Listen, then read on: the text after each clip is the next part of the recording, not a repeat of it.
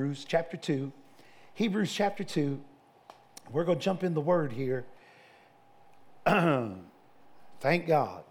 Ralph, it's good to see you, buddy. Praise the Lord. Amen. Hallelujah. Thank God. If you're visiting and you have a visitor's card, uh, drop it in the offering plate before you go. We want to have a record of your attendance. We want to know that you came. We want to agree in prayer with you for anything you might need prayer for. Uh, visitors' cards are in the seat backs in front of you. If someone should have handed you a visitor's card if you were coming in, uh, I think Gil or somebody was up front there. But anyhow, uh, definitely at some point in the service you can come up here. Uh, we, we, we just let people come anytime they want to. Oh, yeah. boy, y'all are awfully quiet today. Oh, you know, we just came, we just came from that revival meeting, and y'all are y'all are concerning me. Maybe I ought to have y'all come up. We'll just slap slap hands on you. And yeah, yeah, yeah, that's what I'm saying. You need revived. Amen. No, no, this will help you. This will help you. I know it's Sunday morning. It's a little warm in here. It might get warm. You're not going to die. You'll you'll live. Amen. But uh, Hebrews chapter two. Hebrews chapter two. Um, you know, uh, recently I was reminded of something because the Believers Convention uh, was taking place, uh, the, the Southwest Believers Convention, Ken Copeland's uh, yearly convention in Texas, Fort Worth, Texas, was happening down in Fort Worth. And I had the opportunity, the privilege to be able to go to a Believers Convention several years ago. In fact, David, uh, David Martin's mom, mother and father, they said, Hey, we want your pastor to go to the Believers Convention Tell him we're going to pay for his room. If he goes, we'll pay for his room. Now, honestly, that wasn't why I wasn't going to the Believers Convention because I didn't have the money to go. But you know, when someone's paying for your room to go someplace, you feel a sense of obligation. You know, you don't want to offend them. And so I was like, sure, I'll, I'll go. So we all hauled ourselves over to the Believers Convention that year. And have, has anyone ever been to Southwest Believers Convention? Anybody? Two of you. Dear God, we need to haul some people to the Southwest Believers Convention. Uh, so how many of y'all have ever been in revival services that we've had revival services and, something? All right, so we've been in special meetings. You know that there's a, there's something about special meetings that happens. There's a there's an environment that's created in those meetings. Now at the believers convention, you know those are faith people, and when you walk into that environment, all of a sudden, man, not because you're studying the word, not because you're, you know, making good confessions or other. I mean, you just show up, and in about three or four hours of sitting in those that environment of faith, your faith starts to. your faith gauge starts to increase. If you were on empty, your faith gauge starts to climb up. And the, the longer you're there, the more impactful that environment is on you.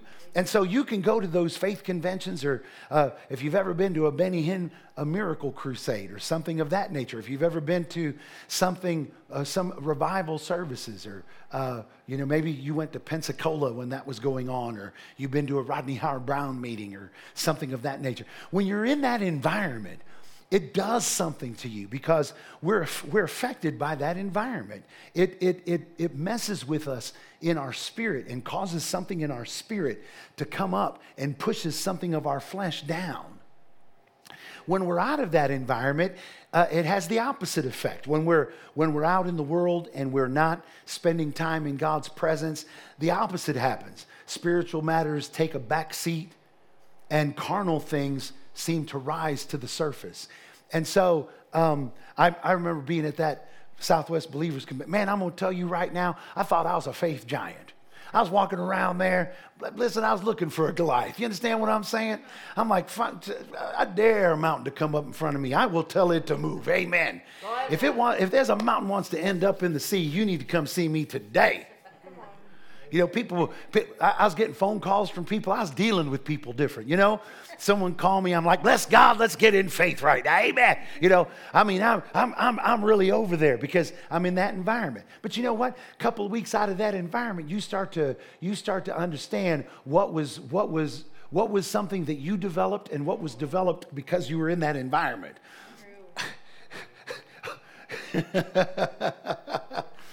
I mean, you might, you might get a phone call or a, or a letter from a, you know, someone that you owe money to, and all of a sudden, all that faith that you had is in the toilet.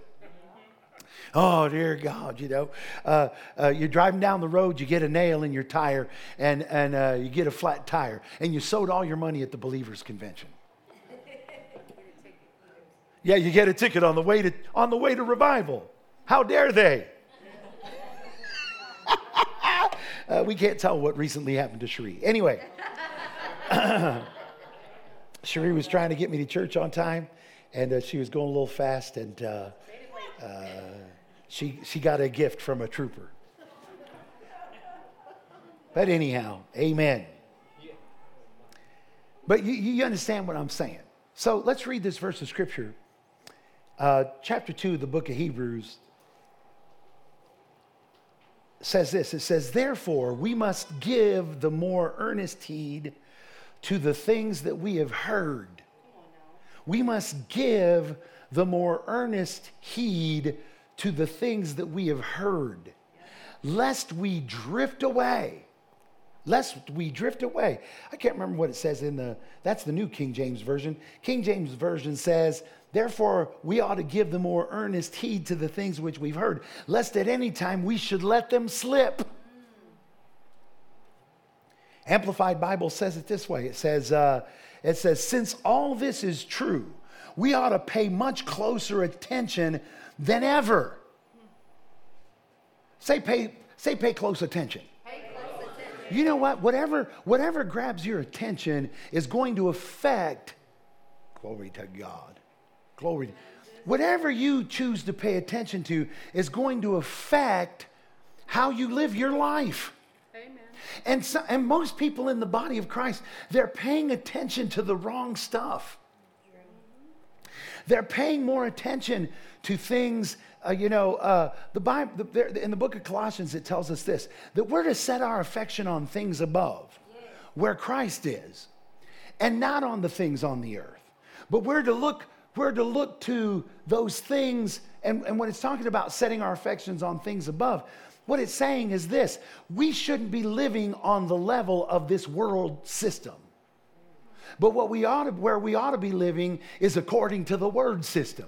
Amen. There's a world system and there's a word system. Oh, yeah. And we, as God's people, more than ever before, we can't confuse the two. In fact, we've got to begin to draw a more definitive line between what be the word system and what be the world system. Because what uh, uh, we, we access when we access the thing that, things that God has for us, we don't access them according to the world. Do you, do you know that you don't receive from God uh, because of your seniority, how much time? You, you're not more qualified because you sat longer in church.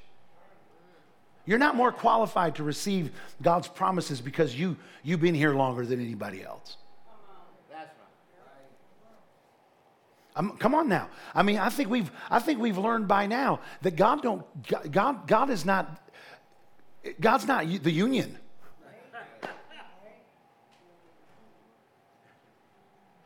In fact, you know, if you kind of look at the things God does, He's not really all that fair either. Although the Bible, the Bible does say He's no respecter of persons. In, in other words, uh, he, has, he, he doesn't play favorites. But that doesn't mean that he dishes out to everyone the same way and the same measure. To some, he gives a responsibility of a greater measure.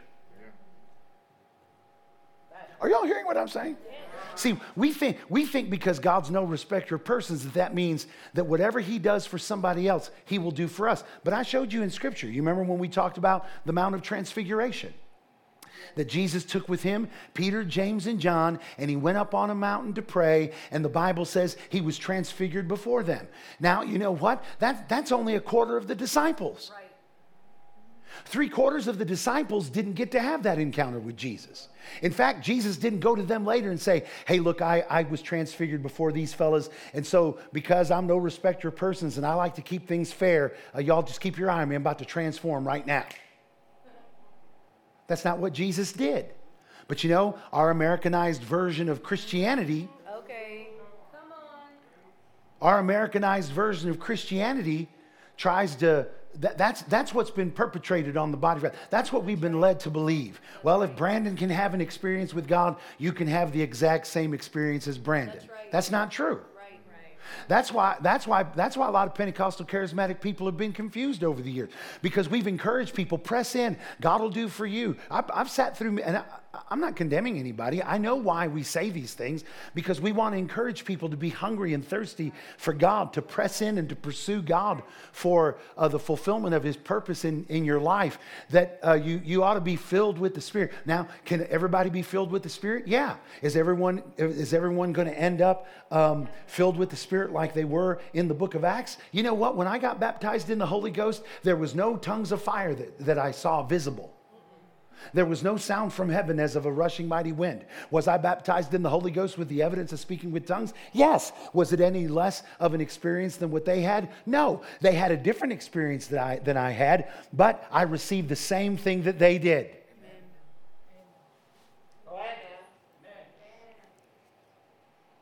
Are, are y'all getting? Are y'all getting it?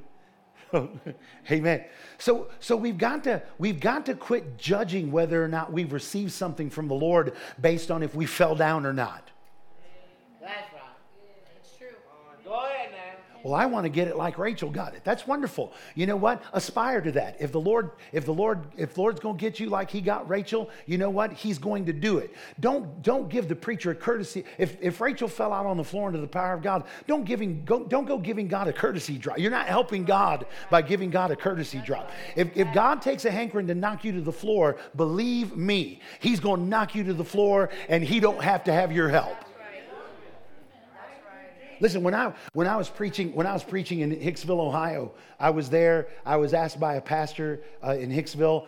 Uh, he was he was uh, he was set in as the pastor of this church. It was a bunch of Lutherans, and these Lutherans had gotten hungry for for uh, uh, more than what they were receiving in the regular, you know, uh, traditional Lutheran church. And so their pastor, the Lutheran pastor, had enough wisdom that he looked at these people and instead of telling them they were wrong, he said, "Listen, I don't I I can't help you to get any farther than what you're looking to get. He said, I don't have any more experience than what I have. If you're looking for a Pentecostal or, or a charismatic experience, he said, I know a fellow who's charismatic. I can ask him to come and to teach you all some things. And if there's something for you more for you to discover, maybe he can lead you into it. And so this Lutheran pastor opened, he, he even let them stay in the church. They just started to meet on a different day. And they started meeting with this local minister who was a charismatic preacher. Well, this guy worked with them and worked with them and worked with them. And I think he was more like Paul. I think he was trying to philosophize with them instead of lead them into having this encounter with the Spirit. But they eventually put a fella in there by the name of Jay Scott. And uh, he's a black man, and he's, he's a pastor in Hicksville. Now, Hicksville was called Hicksville for a reason. Oh, yeah. Yes, sir. In fact, that's a, that's a, that's a place in, in Ohio, the KKK set up shop in Hicksville. And you want, you want to talk about uh, uh, segregation and racism and all, whatnot. So he's the first black pastor in Hicksville. wow. Amen. Boy, you know God's about to do something when he take a black man, take him to Hicksville. And so he gets in there, and it's not a predominantly black church. He gets in there and he starts preaching to it. Well, he had been in a revival. We had a, a, we had a revival that went about 20 weeks in Edgerton, Ohio, where God poured out his spirit. And he was in those meetings. And he said, Hey, these Lutherans, they need baptized in the Holy Ghost. He said, You reckon you can come and help me out? I was like, you know, we can try. I mean, he's the bap- God is the baptizer in the Holy Ghost. All we have to do is get those people to ask him. And so we, we went, and it was a healing meeting and we, we purposed in our hearts to get people baptized in the Holy Ghost. Well, one day I came uh, to the meetings, and there was a couple of there were a couple of Amish buggies sitting out in the parking lot because there's some Amish people in that area. Now, you know what? Amish people aren't real. it's not easy to get Amish people out of their community, number one. I wondered what in the world there were two buggies doing in the parking lot of this church because the Amish don't do that's not something that that's out of character for them. I don't uh, to this day I don't know how they got there. I don't know who invited them. I don't know what got in them to get them to come. Why they thought it would be okay, how they weren't afraid of being excommunicated from the Amish religion by but they but they came. And when they came, Anybody know anything about Amish people or uh, just a lot, even if it's just kind of uh, mildly acquainted. They don't, they don't believe in electricity, you know, th- th- these kinds of things. They certainly don't believe in Holy Ghost baptism. They don't believe in the manifestations of the Spirit. You don't go to the Amish church, people talk in tongues and fall out on the floor under the power of God. And so these Amish people came in, and I'm up there preaching. You know what? I'm not thinking nothing about those Amish people until the Holy Ghost says, I have a word for that Amish fellow there. Oh, yeah. And I was like, you know, in my, in my mind, I'm like, Lord, you ain't got nothing to say to them. But you know what? God has something to say to everybody if we'll listen. If we'll listen. And so I was like, I was like, sir, I said, I don't, I, I know, I know you're not from here, this church. I said, but I have a word for you. I said, would you step out here? I, I, have, a, I have a word for you. And he stepped out in the aisle, and I began to prophesy over him. The word of the Lord came out of my belly, and I began to give him the word of the Lord. Man, I got through giving him that prophecy and tears were streaming down his face. I, I, lifted up my hand to put my hand on him to pray for him. The power of God hit him. Down he went on the floor under the I'm an Amish man, out under the power of God. Listen, if God can take and knock an Amish man down, he can knock you down yeah. without your help. Right. Okay. That's true. Amen. You know what? As as sometimes as spirit-filled believers, what, what we've done, what we don't realize we've done, is that we've begun to slip away from Put, will you put that scripture up there, Marissa, and keep it? I mean, I'm just, I, I just want you to kind of leave it up there for the. We ought to pay much closer attention than ever to the truths that we've heard, lest in any way we drift past them and slip away. See, some of us, some of us don't realize that a, a, part of the reason why we're not encountering the presence of God and the power of God in our lives is because we've allowed things that don't have their, you know, this, this idea that God hasn't touched us because we didn't get knocked down and that we have to, and then, then, then we volunteer, we, we help Him. What we don't realize happens when we do stuff like that is that we drift away from the truth that we've heard from not only from the truth that we've heard, but what but the truth that we know. And the farther away that we drift from the truth that we know, the less it becomes a, the less the less it is a truth in our life. All of a sudden, we begin to let those things slip away and we begin to doubt those things. Pretty soon, those things are eliminated. Are y'all hearing what I'm saying? But you get, you get someone like an Amish fella who is hearing the truth for the first time. I mean, he heard me get up there and preach on the Holy Ghost. I told those people, I said, some of you, God's going to touch you today in a manner that you've never been touched before. Some of you may end up on the floor under the power of God. Some of you might get caught up and under the influence of the Spirit, drunk in the Holy Ghost. But God's going to touch you today with the fire of revival. And he, that was the truth that he was presented with. And when I laid my hands upon him, even though he knew nothing about falling out under the power, he had an encounter, a power encounter with God. He was body slammed to the floor by the Holy Ghost, and something happened to him. Now, you know what? I don't know if he went back to the Amish church and now he has slipped away from that. But I tell you what, there's no place that'll cause you to slip away from it quite like the Amish church.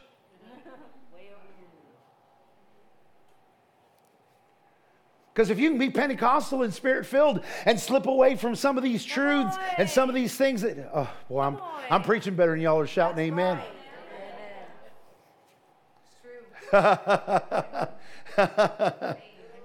but I'm, I, I, didn't tell that story for that. But I, I mean, it fits in with that. But I, I only told you that testimony for, for this reason. God doesn't need your God doesn't need for you to go through the motions without Him being in manifestation. What God needs for you to do is hold steady to the truth. Come on now. Pay closer attention. More than ever before, right now, to these truths. Even if these things seem to have not been a, a regular occurrence or manifested themselves. We've got to pay close attention to what it is that we know that the Word of God tells us, especially as spirit filled, spirit led people. Because you know what? The spirit led, spirit filled church hasn't been the premier church of these previous. Uh, of this previous season. The seeker sensitive, get me out in 40 minutes uh, with, a, with a cup of coffee and a cookie in my hand. That has been the prevalent thing in, in, in America.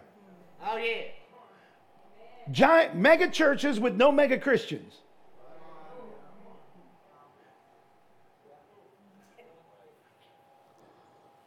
Get in and get out.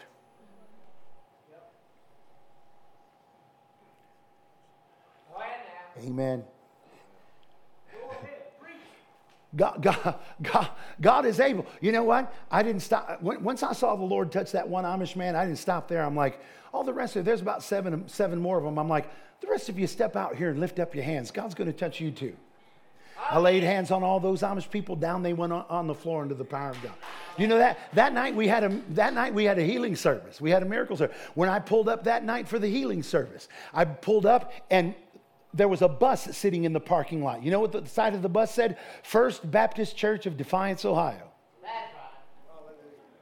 I know the church because I grew up in that community. I know the pastor. This is a non Pentecostal denomination. These are traditional Baptist people. Now, I've been going to, I, I, I grew up till I was 12 in Defiance, Ohio, which was down just down the road from Hicksville. So I've been doing ministry in that area. By the time this, when this happened, I'd already been doing ministry in that area for at least 20, between 20 and 25 years. I've been going to that community and ministering. I mean, I'm in, I'm in my 38th year of ministry. So it's 20 something years we've been doing ministry in that area, ministering healing to sick people. We saw God give people miracles in their mouth, filling people's teeth supernaturally. Mennonites, filling Mennonites' teeth. God filling Mennonites' teeth with silver and gold. The blind, blind eyes open, deaf ears pop open. We've, we've, we've, see, we've seen as God raise people from the dead. Oh, yeah. Now, I, I know this, uh, and some of you like, I don't know, but no, and it wasn't in another country. Because God don't send me no place else. He, he as far, uh, I'm, I tell you the weirdest place God sent me to, uh, uh, Wynona. Wynona, Oklahoma. I thought it was a Judd.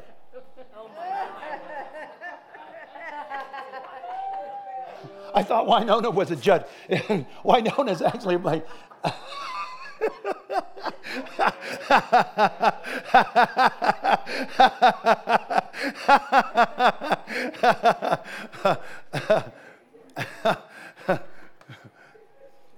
so when, you, when you're in a, when you're in an area and, and God works in that in that manifests himself in that way. So the, the First Baptist Church, I, I roll up in there. I go to the pastor. Pastor, I'm like, what is the First Baptist Church bus doing here? He said there's about 25 people that got off that First Baptist Church bus. Their pastor is here. He brought them. Guy's name's Max Begley. He brought them. I was like, why? I said, he knows y'all ain't Lutheran no more, right? He knows you're not Lutheran no more. He said, oh no, he knows. He, they, he said, they came for the healing service. I was like, dude, this first, ba- first Baptist came for the healing service. He goes, yeah. I was like, why? He said, I asked, he said, I asked Pastor the same thing. He said, you know what he told me? He said, I've been hearing about this Ziggy kid for years course, I'm not a kid no more, but I've been hearing about this Ziggy guy for you. He's been coming through here and ministering healing to the sick. He said, uh, he told Pastor Jay, he said, I thought, I thought to myself, I've got people in this church that are terminally ill. The doctors have given up on them. They have no hope. Some of them with chronic sickness, they're constantly in pain. They've tried everything that the world has to offer. He said, I thought to myself, I've heard the testimonies of people that got healed. He said, I thought to myself, what have we got to lose? Let's just, let's just offer it to the people of our church church. We'll take them over there. We'll, we'll, we'll, we'll, uh, we'll tell them what they ought to expect. So he got up at his church on Sunday morning. He said, Listen, there's a guy, he's been coming here and doing ministry for years. His name is Ziggy. Uh, he's a faith healer. That's what he called. He's a faith healer. And I know some of you are sick in your bodies, and I know some of you need, uh, if, if, if you don't get a touch from God, you have no hope. The doctors have given up on you. You're filled with pain, you're filled with disease. He said, So if you'll meet me here tonight at five o'clock, I'm going to take that bus over to Hicksville and anyone that wants to go and receive prayer uh, from this man uh, and, and can believe God can do it, he said, I'll take you. 25 people showed up, including him and his wife. They came and they were there that night expecting to receive it. You know what? Those Baptists went down under the power of God just like. The only thing about them hitting the floor was it was real. Yeah. okay. That's right. Come on. Because they were just being introduced to something. Are y'all hearing me today? And when you listen, when you, you all know when you get in that environment, there's something life changing about it. It's transformational. Say transformational. And that's what we need. You know what? We, we need a transformation. There, there needs to be a transformation. Now, we've, we've known of these truths. We've known of the truths that unlock the door to the supernatural power of God. We have been witnesses of these truths. We have encountered these truths. But some of us, we think that these things have, have, have have passed away or that these things that we've come that we've come to a place where uh, where uh, where we're no longer receptive for whatever reason god's grace isn't upon us for these things. I'll tell you what it is. Some of us have not given heed to the things that we've heard to the things that were spoken to us. We've not been radical enough in our believing of these things in order to facilitate them to allow them to be made manifested in our lives now like it was in another season in another time time. Now, I'm going to tell you something. There are times, we've been talking about times and seasons of God. There are times that God, uh, in God's timing and in God's season, that we're out of season. Right. But when we're out of season, we can't let this stuff slip. We got to believe it when we're seeing it. We got to believe it when we're not seeing it.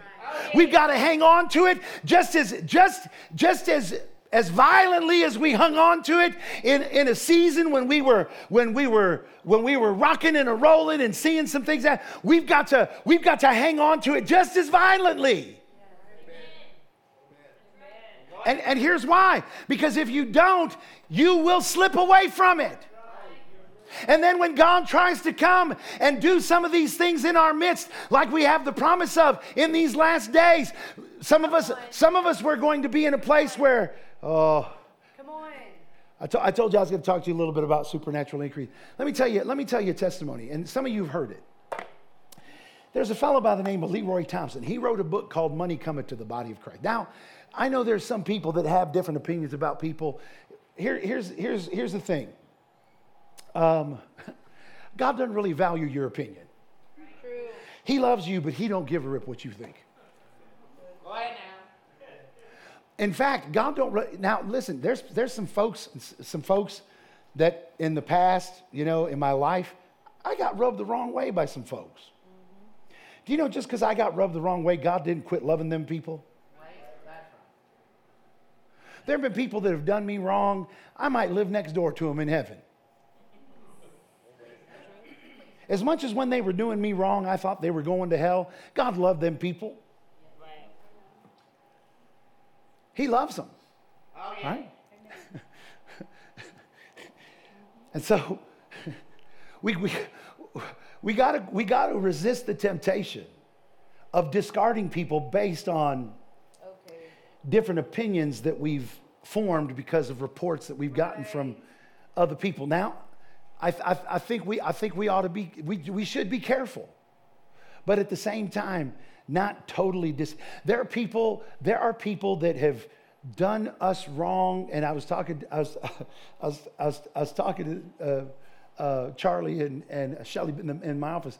I was telling you know, those people in the last days, God's going to use those people and He's going to use them.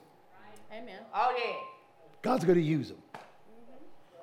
Because God's a good God. Yes, he is. And if He'll use us and we're jacked up, He'll use them because they're, you know. But that, that doesn't mean we go and we hang out with them, you know, and, and we, we got to hang on to the truth that God has given us. So, anyhow, Dr. Leroy Thompson wrote a book called Money Cometh to the Body of Christ. And I've read the book, and I thought it was a great book. There were some truths in that book that brought freedom and deliverance to me in the area of finance. It's a good book. Brought some liberty. I got deliverance reading that book in my finances. I, I went to higher levels when I took the truths of the, of the Word of God in that book. Now, you know, I, I can't say that I agree with everything that he says, but uh, much of what he says that's rooted in the Word of God, it'll bring freedom to you. Right. You'll know the truth. The truth will make you free. That's right. And so, uh, you know, he had, he had written that book, and I read it. And shortly after reading it, I went to, uh, I went to Arkansas to preach at a church there. And um, I began to tell the pastor uh, and his associate and youth pastor uh, how that I'd read this book and asked them if they had read it. They're like, oh, not only have we read the book, we were in the services when he first got the revelation because he's there in Louisiana. and They were close.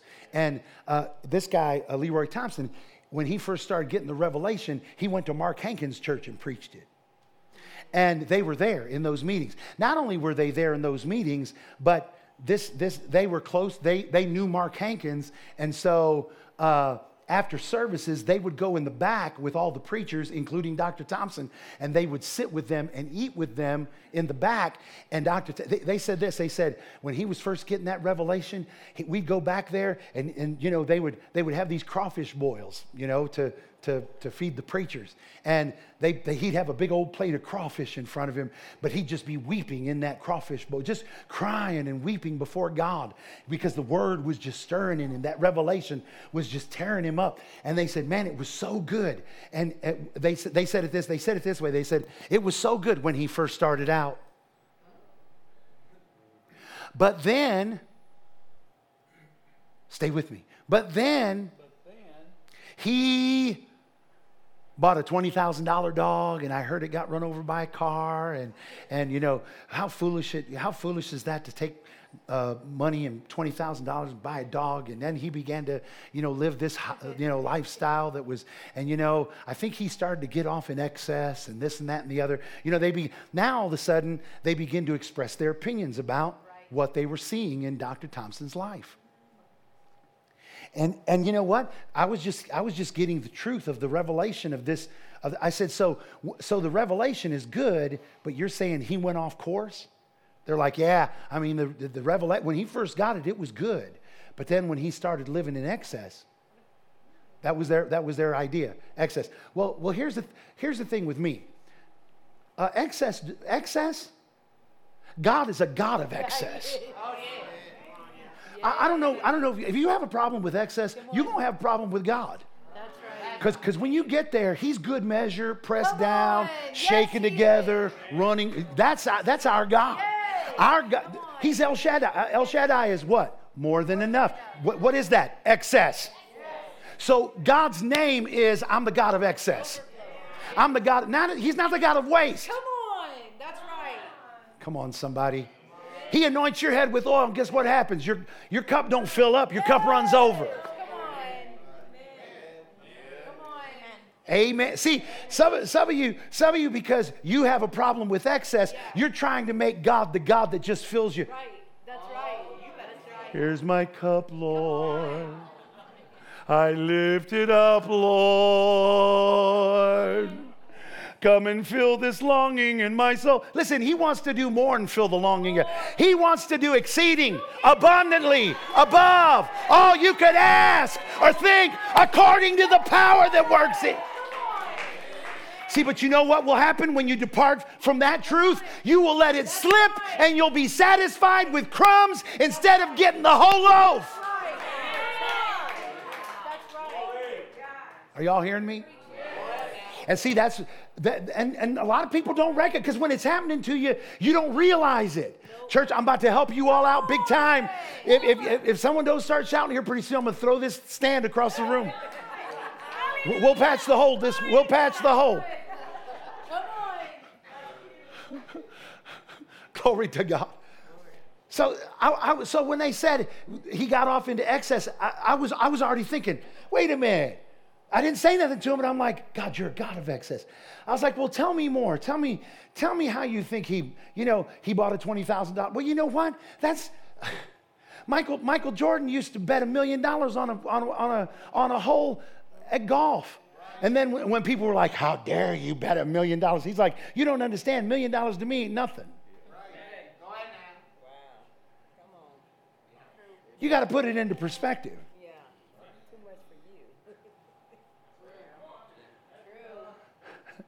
Sometimes, sometimes some people have, have somebody. Can I say this about you, Michael? I had a conversation with Michael one time, and we were talking, and he he he threw out a number of what he expected to, to make in a year's time. He's like, I ain't, even, I ain't even showing up to work if I don't make X amount of dollars. You know what? It goes way beyond what most of you think you'd show up for.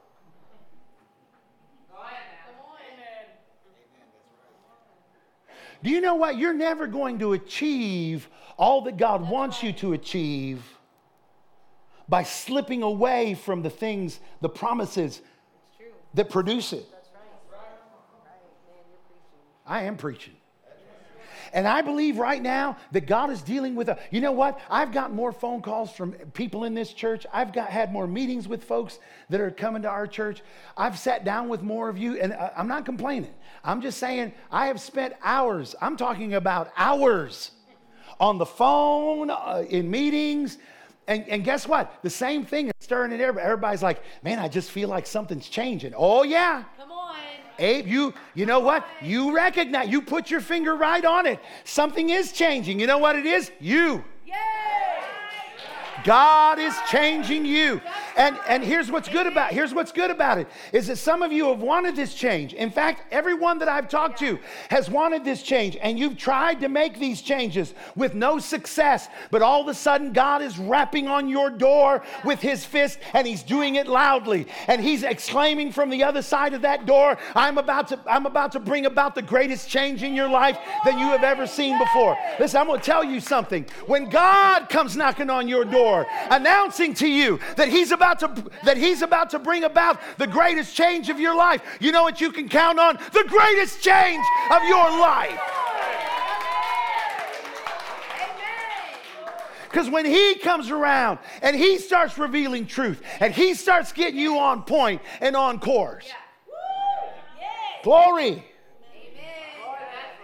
So I'm gonna, I'm gonna help you. I'm gonna show you how the devil and how your flesh try to work against you. So, Dr. Tom, I'm hearing this. Now, I'm, I'm getting exposed to these truths. It's blessing me. But you know, immediately when I begin to hear something that contradicts the truth that I was reading, and I'm not talking about the truth according to Leroy Thompson, I'm talking about the truth of God's word.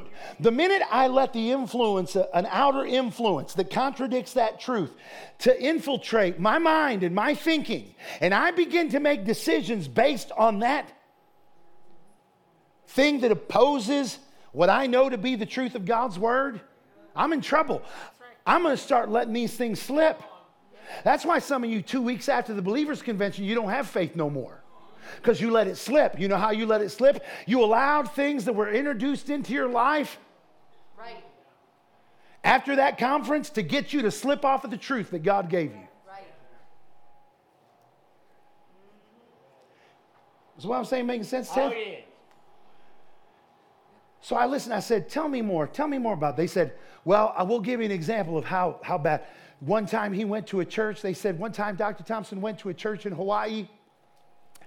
And uh, when he went to this church, they, you know, they, they tried to take care of him. And they, you know, uh, they, they got him, they rented him a car to drive while he was on the island, and it was a white Crown Victoria.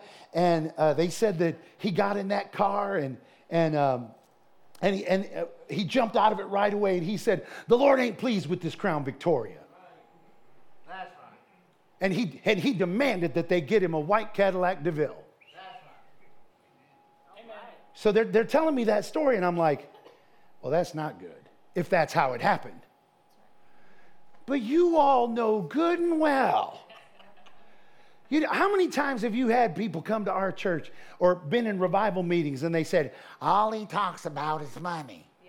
Yep. You all know good and well that's not all I talk about. That's right. That's all they heard because they're plugged up about it. That's right. Go ahead now. I mean, it's like fornicating. Only people that get wrong when you preach, uh, the only people that get mad when you preach against fornication are fornicators. Only people that get mad when you preach against adultery are adulterers. That's right. That's right. Amen. The only people that get their drawers in a bunch over money are the people that have a problem with it. That's right. The ones that are like, well, all they talk about. Yep, you got a problem. That's Go right. ahead now. Because nobody else thought that was all I talked about. In fact, go back and listen to the recordings over the last several months. And a- anyway, you get the picture. But if you let it, if you let things slip, Right. Mhm. That's right. so so I heard they said that that was you know he he demanded a white Cadillac. I was like, well, that's not good. But it's affecting. It's affecting now my perception of truth. And so I'm like, I'm going to hang on to that truth because it was, it, it was transformational. How many truths that you have heard have been transformational to your life? And you know what? The devil is going to try to get you to back off of every one of those truths, no matter how supernaturally powerful they were. And he'll use adverse circumstances, he'll use lies from the pit of hell coming out of the mouths of your family members, out of the mouths of your friends, out of the mouths of well meaning people to try to get you off of those truths so that you'll let it slip.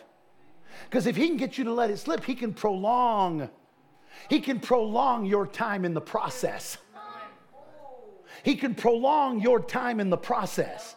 And you know what? You weren't created to process for very long. God created you to possess, not to process. I'm going to say it again. God created you to possess, not to process. God wanted you to make a confession, but at some point, He intended for your confession to become your possession. And so, some of you, all you've had, you know what? Some of you, I'm gonna say this, I'm gonna declare this right. Some of you have been a part of this church, and all you've had is up to this point is a confession. I'm gonna prophesy over you. Your confession is about to become your possession. What you have said is about to materialize and is about to come to life right before your eyes. Glory to God. Amen.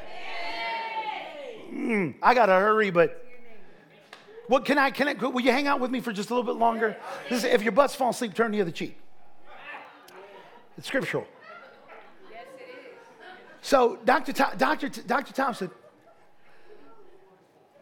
the- I, I, I'm, I'm processing this. I'm, pro, I'm, pro- I'm going through a process. And I, I really shouldn't be. I should just be hanging on to that truth. Well, then I, I went to a church and I mentioned to the pastor, I said, Have you ever read that book, Money Coming to the Body? The, the guy's like, Oh, yeah. He said, I have the tapes. I have it, I have it on recording where he was preaching on it. I said, You do? I said, Can I listen? Can I listen to him? He's like, Oh, yeah. He gave me the tape. We used to have tapes, y'all. But he gave me the tapes. And we used to have tape play. We used to have cassette tape players in our cars. And so when I traveled, I, I, I was traveling with Ted. Ted remembers. I had them tapes, and I started punching them tapes into the tape player. It was like a it was like a 24 set tape series. I mean, it was a long one. And so I uh, I punched it in there, and man, I the first thing that I was shocked about is I was shocked. I, I'd only I never even saw Dr. Leroy Thompson. I'd never heard him speak. I only had read the book. When I heard him speak, I was shocked because he could barely speak English. I mean, he's just from, he's from, you know, Louisiana. He's got this Cajun sound and he, he, he be talking, he, uh, he, be talking, he be talking like this. He be talking like that. I was like, that's him? That's right. That's right. That's him? I was shocked. I was like, a guy that can't hardly put two words together in English. God gave him this revelation. Come on. Boy, listen, if there's hope, Come on. if there ever was hope, there's hope for us. That's right. God, God has a history of taking people that everyone thinks, amen. Anyhow. Yes, so Dr. Thompson, I'm listening to one of the tapes, Carolyn, and Dr. Thompson says, There was one time I was invited to Hawaii to preach. And as soon as he said that, I was like, Oh, that might be, that might be, that might be it. That might be it. And I was like, Okay, I'm gonna listen. He said, The church, he said, before I went to Hawaii, the church called me and they said, Dr. Thompson, we want to be a blessing to you when you come here to Hawaii. We believe in taking care of the man of God. And so we, we're putting you in a five star hotel. He didn't ask him to do it. He, he said this was in the beginning when he's first starting to get the revelation of supernatural increase. Of, of uh, money coming to the body of Christ. He's first start, he's, I mean, he's just get, he, he, he was, he had a church of 30 members in a community of 300 people, and he, he was three quarters of a million dollars in debt. And he's just starting to get this revelation, and God's beginning to bring him out of all this stuff. And he says, uh, he said, this church called said, we want to be a blessing to you. We want to, uh, we, are putting you in a five-star hotel. We want to know what is, what's your favorite thing to have to drink during the day? If you had to have something to drink, we want to know. We, that, we want to make sure you have that in your hotel. What are your favorite snacks? What, what are your favorite foods? Where do you, what would you like to have to eat? Is there anything in particular you would like to have? We just want to take care of you. And so he, he, said, he said in the, in the recording, he said, Those aren't the questions I was accustomed to being asked. I don't know if y'all know this or not, but once you get into a place where you got some money, those are questions people ask you. Once you get in higher places of, once you have more authority, even in the earth, when, when, you have, when you have a position of higher authority, those are the questions that people want to ask of you. They want to know. Most of us, no one's asking. It's like, take what you get. You get what you get, you don't throw a fit. When you impoverish, you get what you get, you don't throw a fit. When you're on the low end of the spectrum, you got what you got. Are y'all hearing me today? And here's, here's, what, here's what some of you, well, well, you know, the Lord, if He wanted me to have something more. Really? So you're, you do not have anything more, and you're not farther along in your faith and in the things of God and in your gift and in your ministry because because if it was the Lord's if it was the Lord's will, it would we're all is the Lord's will for all men to be saved. Is everybody going to be saved? No. So you can't count on if it's God's will, it's just automatically going to happen. Because it's God's will for everyone to be saved, and not everybody's going to be saved. So you got to throw that out the window. That if it's God's will, it'll happen for you. No, you, if, if it's God's will for all men to be saved, but if you're going to be saved, you have to involve yourself. There's something that you have to do. You have to, is that still up there? You have to pay much closer attention than ever to the truths that you have heard, lest in any way you drift past them and slip away. See, you held, you held to the truth of salvation most of the time. But when you didn't, what happened? You started, oh, come on, somebody. Oh, I'm preaching. I, I should have got two shoes by now.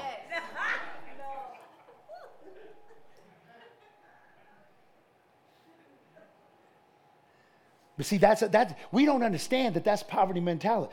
It's a poverty mentality when you're like, well, you know, what, uh, whatever, whatever.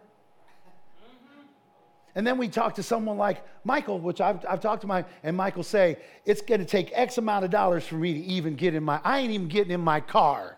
Listen, I ain't even taking the drug. It's going to take X amount of dollars for me to get out of. I ain't getting out of bed if it ain't getting. And, and, you know, and you know what some people say? How dare you? He just made me feel so bad because he made it seem like I didn't. I was just like I was just nothing, like I had nothing.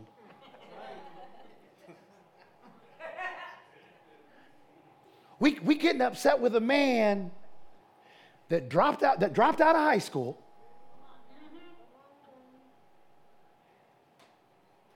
Got on roofs as a teenager with a bunch of roughnecks. Partied all the time. hammering nails into shingles. Working for his dad. That came from that, from being a roofer.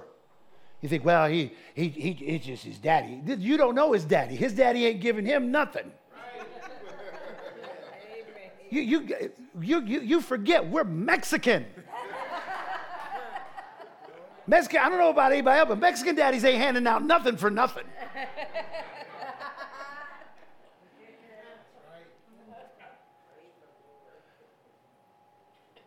Instead of saying, maybe he has something there maybe I ought to start thinking different. I know, I know I'm, I'm, I'm, I'm using example with money, but what we start talking, the anointing, the power of God, right. the move of the Spirit. Right. See, we got we to think about all those things in this, the same fashion. We have promises for all these things. So let me get back to Dr. Thompson. I, I got to finish up. Um, so he, uh, and I promise I'm, I'm coming in for a landing. I, will I'll finish with this. And then we'll, we'll, we'll continue. We'll get, well, we'll, we'll do what we got to do. Anyway, so Dr. Thompson said, uh, he said, I felt uncomfortable that they wanted to treat me so good. Listen, when you're impoverished, you don't feel good about people treating you good. That's right. When you, when you got a poverty mentality, you squirm and you. First, first time I bought a suit that they had to fit to me, that they had to tailor, make, I was uncomfortable because I had seven people around me measuring me, putting stuff on me, telling me how delicious it looked.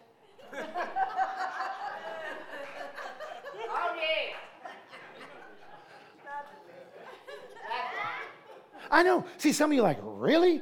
See, because you, some of you never experienced that. We watched it on Pretty Woman. We did, we did. True. See, some of you never been to a place where when you walk in and you're shopping, they ask you, Would you like something to drink? Well, what do you have? Well, what do you want?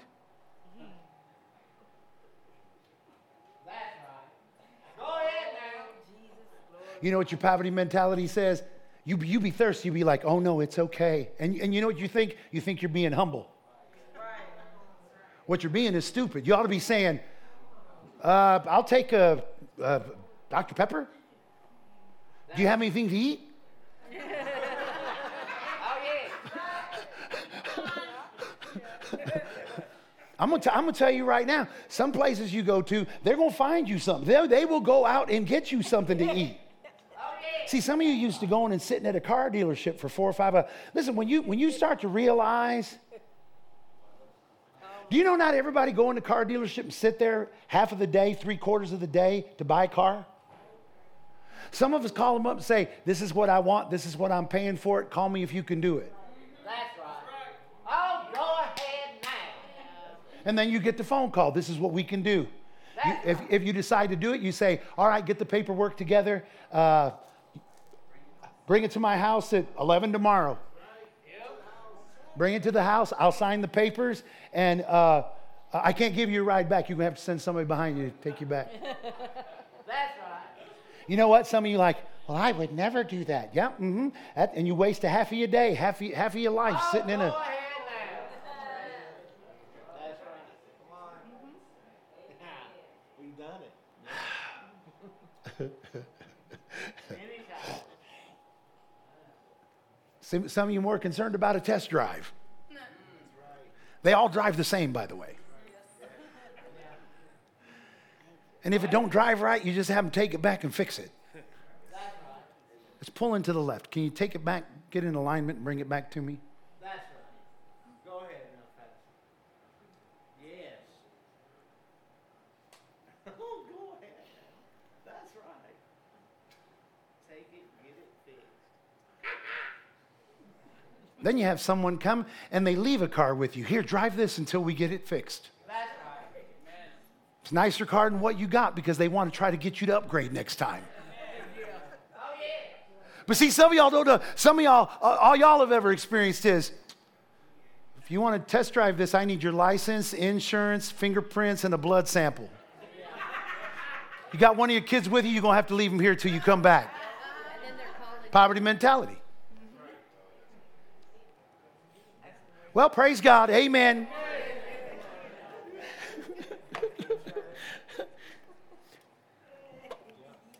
But my, my point, my point is this. We let things, we let things that are contrary to the truth cause us to slip away and wonder why then we don't inherit the promise. Go ahead now. Dr. Thompson, he said he was uncomfortable. You know why? Because Dr. Thompson had lived in a poverty, in poverty. But he said he got, he, he told him, he told him what he liked, he told him what he liked to eat. He wasn't demanding, he was like, y'all don't have to do this. Y'all don't have to do this. They're like, we want to do this. He said, okay. They said, what kind of car would you like to drive? He's like, I don't care. They said, No, we want to give you what you want. What kind of car do you want to drive? What, if you could drive any car while you were here on the island with us, what would it be? And he's like, I don't care. And he said, The Lord's telling him, Boy, you better start caring. Right. You better start caring about where you're going, what you're doing. Oh, yeah. And so he, Dr. Thompson said, You know, my dream, my dream car is a white diamond Cadillac DeVille. That's right. Awesome. So right then I knew he was black or Hispanic. White diamond Cadillac DeVille. Right? Yeah. White diamond Cadillac DeVille. Remember that white diamond Cadillacs? My dad had one. My dad had my dad had a white diamond Cadillac DeVille, boy. You know my dad was rolling in it too, boy. you go see my dad. He's all flashy getting out of it. they said, We're to get you a white diamond Cadillac. So, anyway, he, he flies to Hawaii. They fly him in. He gets to the airport. When he gets to the airport, they, they greet him, they meet him there. They, he gets his luggage, they grab his luggage, they, they take him outside. They said, We've already got the car. But they said, Dr. Tom, Thompson, we're sorry, we couldn't find a we couldn't find a white diamond Cadillac DeVille. We searched the whole island, and there's not a white diamond Cadillac DeVille on the islands. There, it, there's just not one. So we did our best, and we apologized that we couldn't do better. But all we could find is this white Ford Crown Victoria. That's the nicest car that they had. So Dr. Thompson was like, "Oh, it's okay. I don't care." It doesn't matter to me. You know what? When, when people are trying to do something good for you, and you're, you're a minister of the gospel, you're grateful, aren't you? Well, you're grateful. You're grateful to God. If someone hands you a dollar, you're grateful. If they're doing their gut level best, you're like, praise God. And then, I mean, you're not going, dollar, what's this? Why, you, why ain't you got it? You ain't got nothing else? Now, I've seen some people do that, but that's not, that's out of a wrong spirit. We're grateful for everything. But when God, when God's dealing with you, now this, this is where this, say this with me, say this is the important part of the story. Salmo, listen real close. This is the important part, so listen. So Dr. Thompson's like, it's okay. I don't, I don't mind. So they put all of his bags in it, shut it, shut it up. He got in the car. They closed his door for him and everything. I mean, they're treating him like a king. He said he got in that, he got in that Crown Victoria. He's like, thank you, Lord. Boy, I'm blessed. Thank you, Lord. And he put that thing in drive, and the Lord said this to him. The Lord said, Oh, so you're gonna you're gonna settle for less than what you than what you desire. Your dream was a white diamond Cadillac DeVille. Minute they handed you a white Crown Victoria, you was okay with that. He said, Son, if you're going to get what I need for you to get, you're going to have to become unsettled. You're going to have to be determined that you're going to contend for what I told you you can have and not what satisfies you. See, what we, what, what we don't understand is that if we'll settle for less than what God has for us, the devil will give you less just to keep you off of what God has for you. And when we settle for less, it puts us in an attitude where we won't go as far as we need to go with. Is anyone understanding what I'm saying? So, what Dr. Thompson was saying was this it's not that God didn't like what those people did. It had nothing to do, listen, it had nothing to do with that church. It had nothing to do with them people. It had nothing to do with the, it had nothing to do with the value of that car.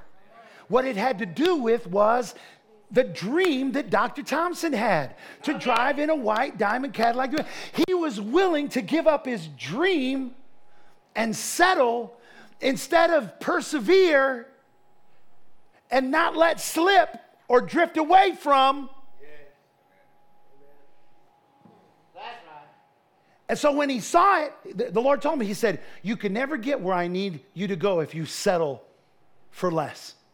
Well, when he said that, he threw that car into park. He jumped out of that car and he said, The Lord ain't pleased with this Crown Victoria. He wasn't telling them that God doesn't like Crown Victorias. He wasn't saying God says Crown Victorias are cheap. The Lord was saying he wasn't pleased with the attitude that almost came into his heart when he sat in that Crown Victoria. So, you know what he did? He got out of that car. He ran into the rental car place. He said, Listen, uh, search and see if you got a white diamond Cadillac DeVille. Because I called, I called, that's what I, the, the, the Lord said, what did I want? That's what I told him. I told him that's what I want. It has nothing to do with these people. That's what I told the Lord. He, he encouraged me to say what I wanted. You know what? The Bible says, I will say what I have and I'll have what I say. Go ahead now. That's right. That lady started clicking around. She goes, Well, you know what? One just, she said, one just came into inventory just a couple minutes ago. It just came off the boat. We just prepped it and they just now put it in. This is you you are going to be the first one. This car literally only has like 27 miles on it. You're going to be the first person to drive around in this car. Boy, she said, "You're lucky." He said, "No, I'm blessed."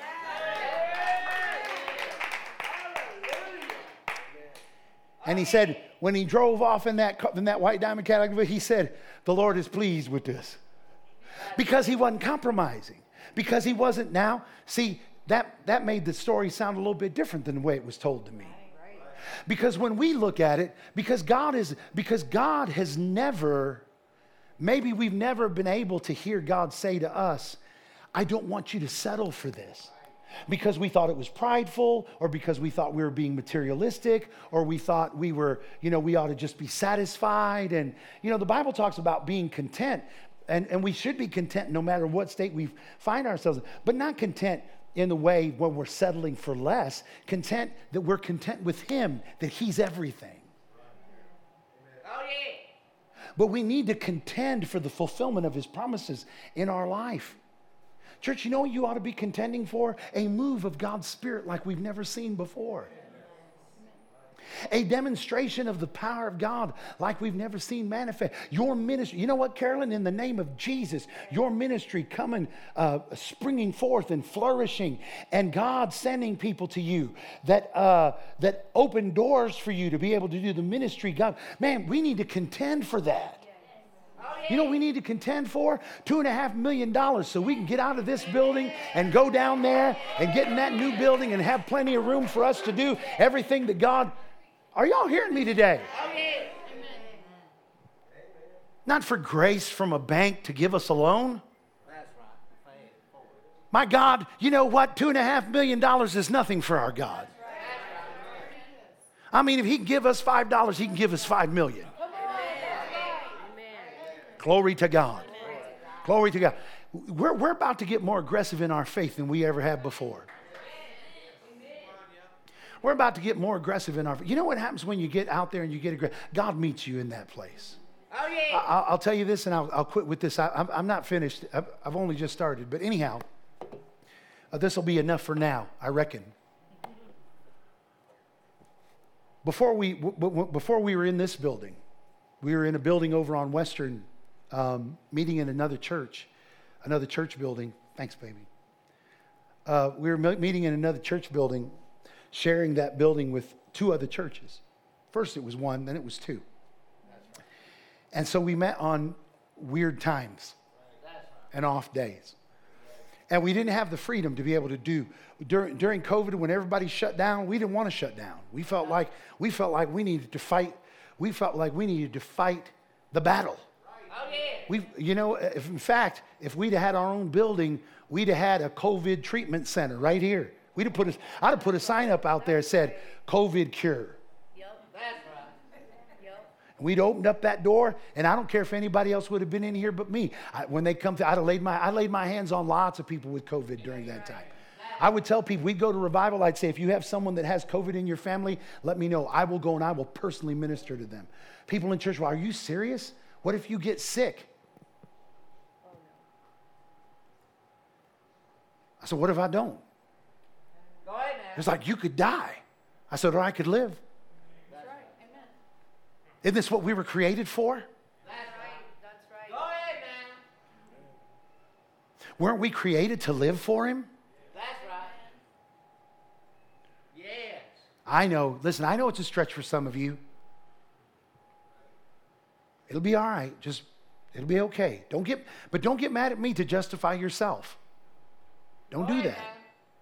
Just own what you own where you're at and just stand there and be good with it. But for me, when, when that COVID thing came out, I was like, oh, this is why I was created. Oh. God made me for such a time as this. Right. This is the kind of fight I've been looking to fight. Ahead. This is the kind of devil I've been looking to whip. They shut us down over that building. They, shut, they kicked us out. I mean, not, not that they kicked us out and we couldn't have church no. They kicked us out during, they said, we're closing, you're closing. Like, well, well we don't want to close. Too bad, you're closing. The Lord spoke to me and He said, You've got to be careful who you're running with. You need to quit running with these people. You need another building. Man, I got aggressive. I got up and told y'all, though y'all, y'all that were here, you remember, I got up, I said, we got to get out of this building. Lord says we got to get out of this. But that's all I needed. You know what? I'd have stayed at that building forever. But when the Lord said, get up out of here, and we, what we start doing? We started looking.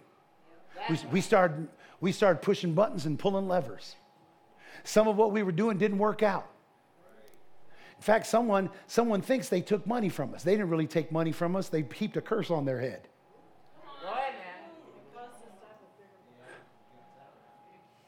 Those idiots should have never, they should have never kept that. They should have given, they should have given it back and given us more. But they didn't. And you know what? I, you haven't heard me talk about it not one time. It's the first time I've ever said anything about it. You know why? I have no animosity toward nobody, but here's the thing I know good and well that they weren't taking my money, they were taking God's money. They weren't taking y'all's money, they were taking God's money. You don't take God's money and get away with that. That's right. That building probably falling down right now. Anyhow, so we uh so then we came here. Now listen, listen to me. Nothing changed. Listen, listen to what I'm saying. Nothing changed in the finances of the church at all to facilitate us going from paying less than $2,000 a month. That's all we paid at that building over there. We paid less than $2,000 a month to where we're paying over $5,000 a month here. That's just for that's just the that's just the, to occupy the building, we're paying more than $5,000 a month here. Now, we was paying less than $2,000 a month there. No utilities. We didn't have to pay for paper towels, toilet paper. We didn't have to pay for, uh, our insurance was cheap. We didn't have to pay for trash. We didn't have to pay for, all we had to pay was that two, less than $2,000 a month. We come over here, over $5,000 a month we paying in this building. Utilities, uh, you know, ga- gas, electric, water, trash, landscaping, higher insurance. What else? Supply. Now we got to buy our own toilet paper, paper towels, soap, Wi Fi.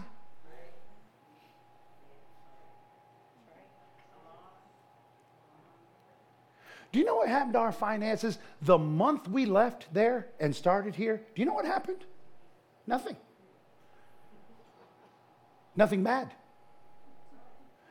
Well, something did happen. You know what happened? Our money went up to facilitate our obedience to do what he told us to do. We, we've got the exact same amount of money in the bank today that we had two, two and a half years ago when we walked into this building. And our expenses have gone way up. Go ahead now. And, and y'all looking at me like that's not a big deal. When is the, when's the last time you did that? When's the last time you elevated your lifestyle that much and it had no impact on your checking account? Never, right? Unless the Lord was in it. Happened, ha- happened when God said, I, I want to give you an airplane. I was like, Well, Lord, I ain't paying for it. He's like, I didn't ask you to pay for it. I told you I'm giving you one. When that airplane came, I remember that year I went to the accountant. I said, By the way, we bought an airplane. He said, You can't afford an airplane. I said, Well, we bought one. He said, Why didn't you come talk to me about it? I would have advised you against it. I said, Because the Lord told us to get an airplane, so we got an airplane. He's like, He just looked at me, shook his head like I was an idiot. I was like, I'm gonna do what God says. I ain't doing what you tell me to do. I'm doing what God said. You just need to do our taxes. He got done with our taxes that year. You know what he did? He came to me and he said, uh, Ziggy, I want to apologize to you. He said, I've never seen anything like this. he said, When did you get that airplane? I said, We got it in this such and such. I can't remember now. We got it in this month. He said, Do you know from that month on, all of your money went up in order to facilitate it? He said, Y'all are increasing in your, in your income. He said, Dude, you spent $21,000 in fuel in two months. Go ahead now. That's right. He said, and uh, he said, he said, all I can say is the Lord is blessing you. I said, Amen. And, and do you know what? Things have never changed. It has not changed since. When you step out and you start not letting these things slip, you take heed to the truth of God's word. Are you all getting this? When you hang on to it, man, like it's life or death, and you start stepping out like God tells you to step out, He will meet you. Yes, he will. Some of you waiting for Him to do something for you before you step out. Come on. Oh my. And God is waiting for you to obey Him and do what He tells you to do. And He will meet you at that place that you think will be a place of deficit. And He will bless you. So when it comes to these things, and, and I'm talking about everything anointing, gifts of the Spirit, uh, revival, finances, uh, uh, lost loved ones, family members saved. Go ahead now. You know what's going to happen? The world, when you start stepping out there, there are going to be people that try to get you to slip by getting you off of the truth that you heard. Look what was happening to Dr. Leroy Thompson. People were telling a lie on him. The enemy was trying to get him to slip. You know what causes some of us to slip up? You know what? You know, you know, Cherie, she's pretty aggressive. Um, some of us, we when we encounter Cherie, we kind of, you know, and I'm I'm watching y'all, and she knows this too. You know, people people really aren't as uh, unaware as some of you think. Some of you, you get a certain vibe when Cherie comes around, like a get away from me vibe.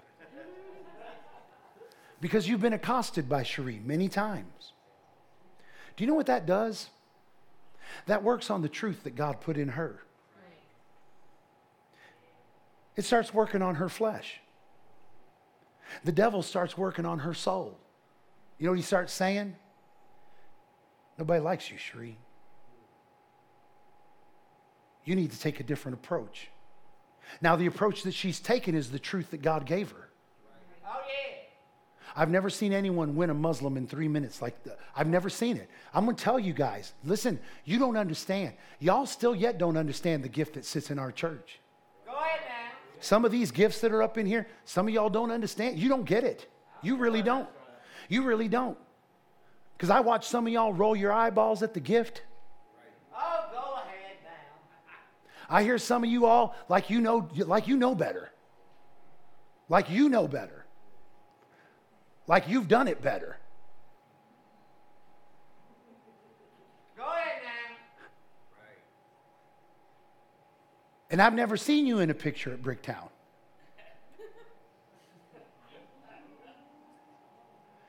And I've never seen you in a hospital video. But you're going to tell the one that God gave the truth to how they can do it better?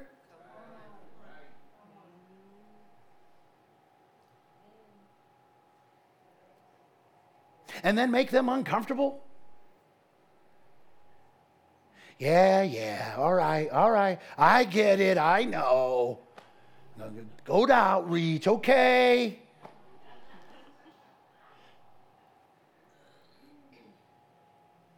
Well, we don't understand that does to that. How would you feel? What would it do? You know what we start to do? We start to we start to think about people's opinions of us. And then we start changing things based on people's opinion. Pretty soon we're not selling as much because we went off of, well, you know, you're a little pushy, Eric.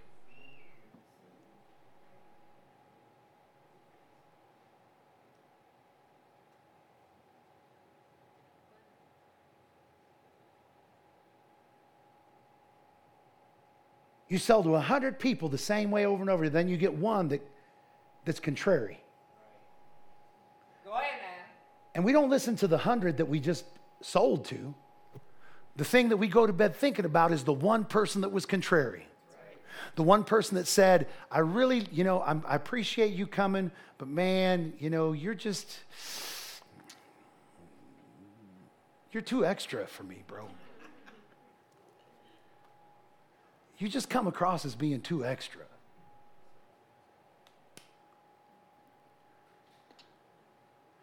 And you know what you start doing? You start letting it slip. You start, you start not giving heed to the truth that you know. Are y'all hearing me today? Come on, Gabe, get up here so I know I'm finished. Amen. So you know what? You know people like Shreve, like like Ted. You know how many people? I had a preacher call me one time. We'd like to have you come back and preach, brother. I'd taken Ted with me out there. Was in Houston, Texas. I said, sure, we'd love to come back. He said, all right. He said, but I, could you do after we after we scheduled it, we got the dates down. It was all settled. He said, "Oh, by the way," he said, "if you would, don't bring that fellow with you that you brought before." I said, "I said, who are you talking about? That one fellow, that big fellow that he's always shouting and laughing." I said, "You mean Ted?" He said, "Yeah, that guy." He said, uh, "He made my people real uncomfortable." And, and some of them, they, they, they, some of them complained because they couldn't hear over the, oh, they couldn't hear what you was saying over him saying amen and laughing.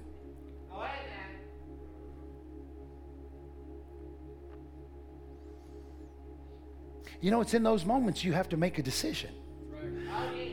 I was sitting there and I was like, you know, Ted has traveled with me from here to Timbuktu. This man is the man whose transmission went out eight times when he was trying to pick me up. When I was abandoned, nine, he, he wants to correct me, nine times. he's like, he's like, yeah, I'm, I don't want to miss out on not one lesson. The dude literally pulled the transmission. Him and Debbie pulled the transmission out of their van nine times in an attempt to pick me up in Ohio when a church left me, kicked me out on the street, took advantage of me. Threw me out on the street, had no place to. Ted, nine times, literally, it, within a four day period, that transmission went out nine times. And in a four day period, they changed the transmission out in that Econoline van nine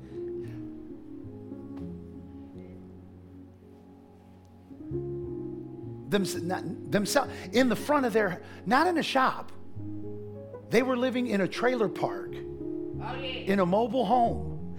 And they did it out in front of that mobile home in the street with a couple of floor jacks and some tools that Ted had since high school. Yeah. They take it to the transmission shop. The transmission shop would rebuild it. They were befuddled. They were like, we don't understand what's happening. I knew what was happening. There's a devil loose. Oh, yeah.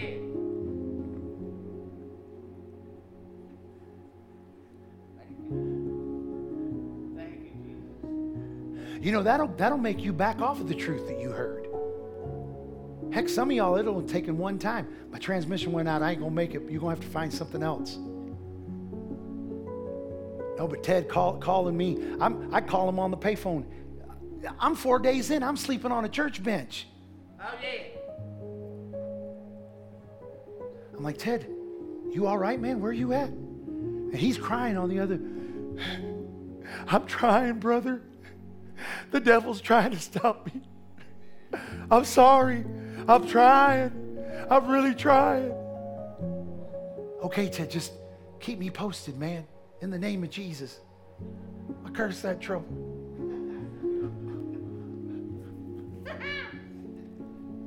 Finally, some woman said, I'll take you. You can use my van. They jumped in her van, drove to me to, to 14 hours. 14 hours, Rick. Nonstop. With Tabitha in the back. Tabitha was a baby. She don't remember. She was in the back, just a baby. Ted's hauling his baby around. They come pick me up. 15 hours. Ted fought, he, they met me in the parking lot of a shopping mall. I'm there hungry and tired. By then, I'm looking like a hobo. Go ahead now. I'll talk about That van door opens up. Ted's snotting and slobbering and crying. That's right. He, he reaches he reaches out. He grabs me. Listen, he gives me the giantest hug, and he's like, "I'm so sorry. I would have come. I, I was trying. I was." I said, "Ted, thank you, thank you, thank you." Oh, yes, thank you, Jesus. Some of us we give up too easy. Go ahead. We turn loose of the truth that God gave us. To. That's right.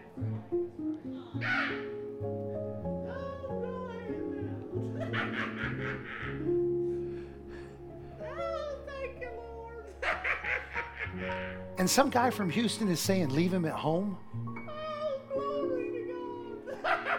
because he bothered some of their folks. Oh, Jesus, you're awful. Oh, thank you, Lord.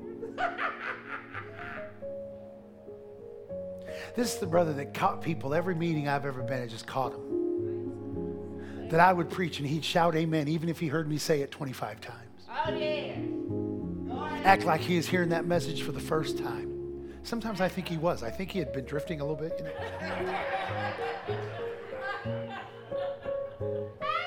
And then some old boy in Houston get this great idea leave him at home. I hung up the phone with that pastor and I was like, Ted, they want me to leave you at home.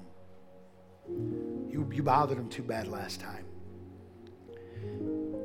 I remember tears filling Ted's eyes. You know what? He could have either drifted away from the truth that God had put in him and said, Well, maybe I'll be more quiet. What would we do? What would we be doing if we had a quiet tent? Go now. He could have drifted off the truth. See, some of you let the opinions of men, the opinions about supernatural, opinions about supernatural. My God, every one of you ought to be saying, Bless God, I'm going to be in the million flow. Amen. I'm going to have millions of dollars. Pastor, I'm going to be the first one to write you a million dollar check. I'm going to be the first one. I'm going to be the first one. And then fight over it. Be like, No, I'm going to, no, I'm going to be. Glory to God. right. You just think you. But you know what? You know what we let people do? We let we let people get us off of that. We let people's opinions. We let people's opinions move us off of the truth that God's put in us. Don't do it, church. Be strong. I told Ted that about that guy. Tears filled his eyes. He said, Well, Pastor, that's all right. Or Brother Zeke, that's all right. You go on ahead. The Lord will do something with it. I was like, heck no. I called that guy back. I said, hey, bro, I ain't coming. I said, cancel that. I, I can't make it. He said, well, why not? I said, well, I ain't going without Ted. He goes, well, that's not very professional. I said, well, I guess I'm not professional then. I said, you can have all the professional you want. I said, that guy there, we're a package deal.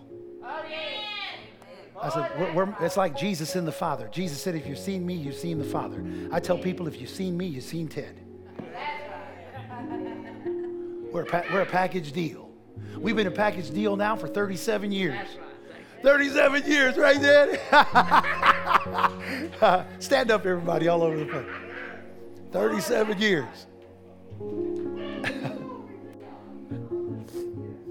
Don't let anyone get you off of what God said.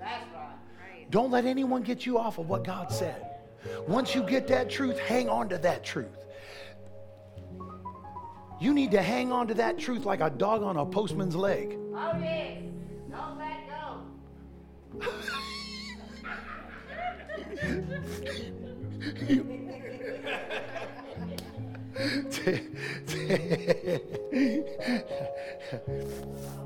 you ought to let Ted tell you some of the stories of ministry. He has a different perspective. And one or two of them, he'll try to throw me under the bus a little bit.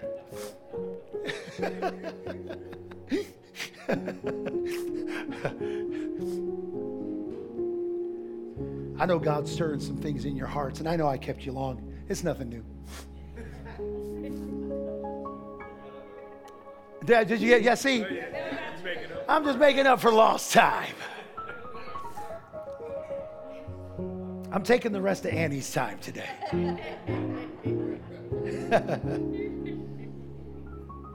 Can I tell them about what happened to you? Can I tell them? Last night at revival, man, Gabe got rocked. Power of God hit him. He's laid out on the floor. He's on the floor trembling. He gets up off the floor. He can't even bend his fingers for the anointing that's on him. He's like, Dad, I'm like electrified. He's weeping. I said, Well, what, what's the Lord saying? Are you hearing something? He's like, No. He didn't tell me the truth, but I said, Well, I said, sit. I said, sit. I said, sit over there until the. I said, sit over there. Just keep sitting.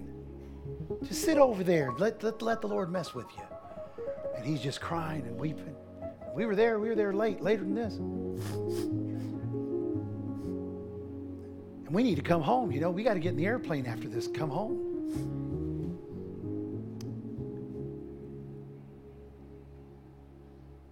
When he finally sat in the car, I was like, what's going on? And then he said, uh, or when we were sitting somewhere, he said, uh, I saw myself, he said, I saw myself with a Bible, marking it in a, in a Bible. And he said, and then I saw myself preaching. He said, Dad, God just called me to preach. He just called me to preach. I was like, he's like, did you ever, you, did, you, did you ever hear that? I was like, yeah, but I wasn't going to tell you. I was waiting on the Lord to tell you. There have been others of you, you've heard it, y'all have heard it. Well, guess what? He got the call. Spirit of the Lord came on. God anointed him, activated something in him. He's like, I thought I was only going to do music, but the Lord's really called me to preach. He said, I don't know how I feel about that. I said, Well, you feel like I did. I, you know, I didn't really want to preach. It wasn't that I was going to resist, but I, it wasn't something I was like, oh, my big dream is to preach. When God said it, I was like, well, I've never thought about that. I, I guess I will if that's what you want. I mean, I will if you want me to. If I had my brothers, I'd rather do something else, but that's how the call comes. Now, he'll have to hang on to that truth. Because you know what? There'll be people that'll try to tell him otherwise. They'll try to tell you otherwise. But you're not going to be moved in Jesus' name. Amen? Amen. Say this with me. Say, I'll not be moved by anything but the truth of God's word. His word is the truth, the whole truth, and nothing but the truth. It is not a lie because God is not a liar. Satan is a liar and the father of liars. I will not listen to the lies, but I will establish myself upon the truth, His truth, not my truth, His truth about me in Jesus' name. If He says I'm mighty, then I'm mighty. I am not lowly because He said I'm mighty. If He said I'm mighty, then I'm mighty. If He said I'm anointed, then I'm anointed. If He said I'll preach, then I'll preach. If He said I'll have miracles, then I'll have miracles. If He said I'll prosper, then I'm going to prosper. In the name of Jesus. Glory to God. Glory to God. Glory to God. I, see, I, I feel it. I feel it. I feel it revving up right now. Glory to God. Glory to God. You know what? If he said we're going to go out of here and over, and as some of you don't know, but there's a building over here. Two million is what the two million is something they're asking for it. Uh, Michael, I believe what Michael said. One point. 1.5. That's what we're declaring. 1.5 million, but we're calling in two and a half million because you know what? We're going to want to do some stuff. We're going to want to do some stuff. Twyla's going to want to do some stuff. Twi- I, I turned Twyla and Michael loose in this place. Listen, we're going to turn them loose again. It's like, just do what you do, and then when you're done, tell us so we can come back. Eric, yeah, Eric built this drum kit. You know, he's like, Pastor, just trust me. I said, I trust you. He said, just go away for a few days and come back. And if you don't like it, I'll tear it out. I didn't even come over here for a couple. I didn't even watch it happen. He sent me pictures here there. But when I came back, I was like, no need to tear it out. Amen. It, it worked. Glory to God. But we're, we're going to, if he's, you know what? If he says that's ours, ain't nobody going to tell us no different. It's ours. It's ours.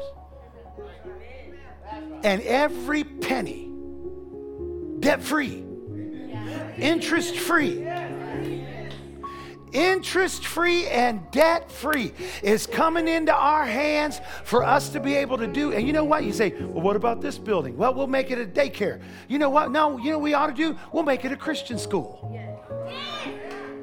We'll send all our kids to school here. Amen. We'll make we'll make Hilda the principal. Glory to God.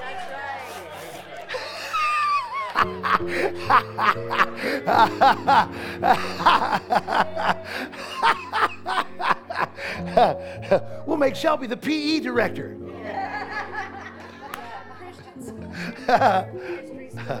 Amen. Thank God. But I want you to think of the promises that God has made you. I want you to take hold of them. Write them down to this afternoon. Write them down and begin to declare them. I'm going to get aggressive with you and we're going to believe God. Okay. And we're, we're going to, we're going to get aggressive in our pursuit of the things that God has said to us.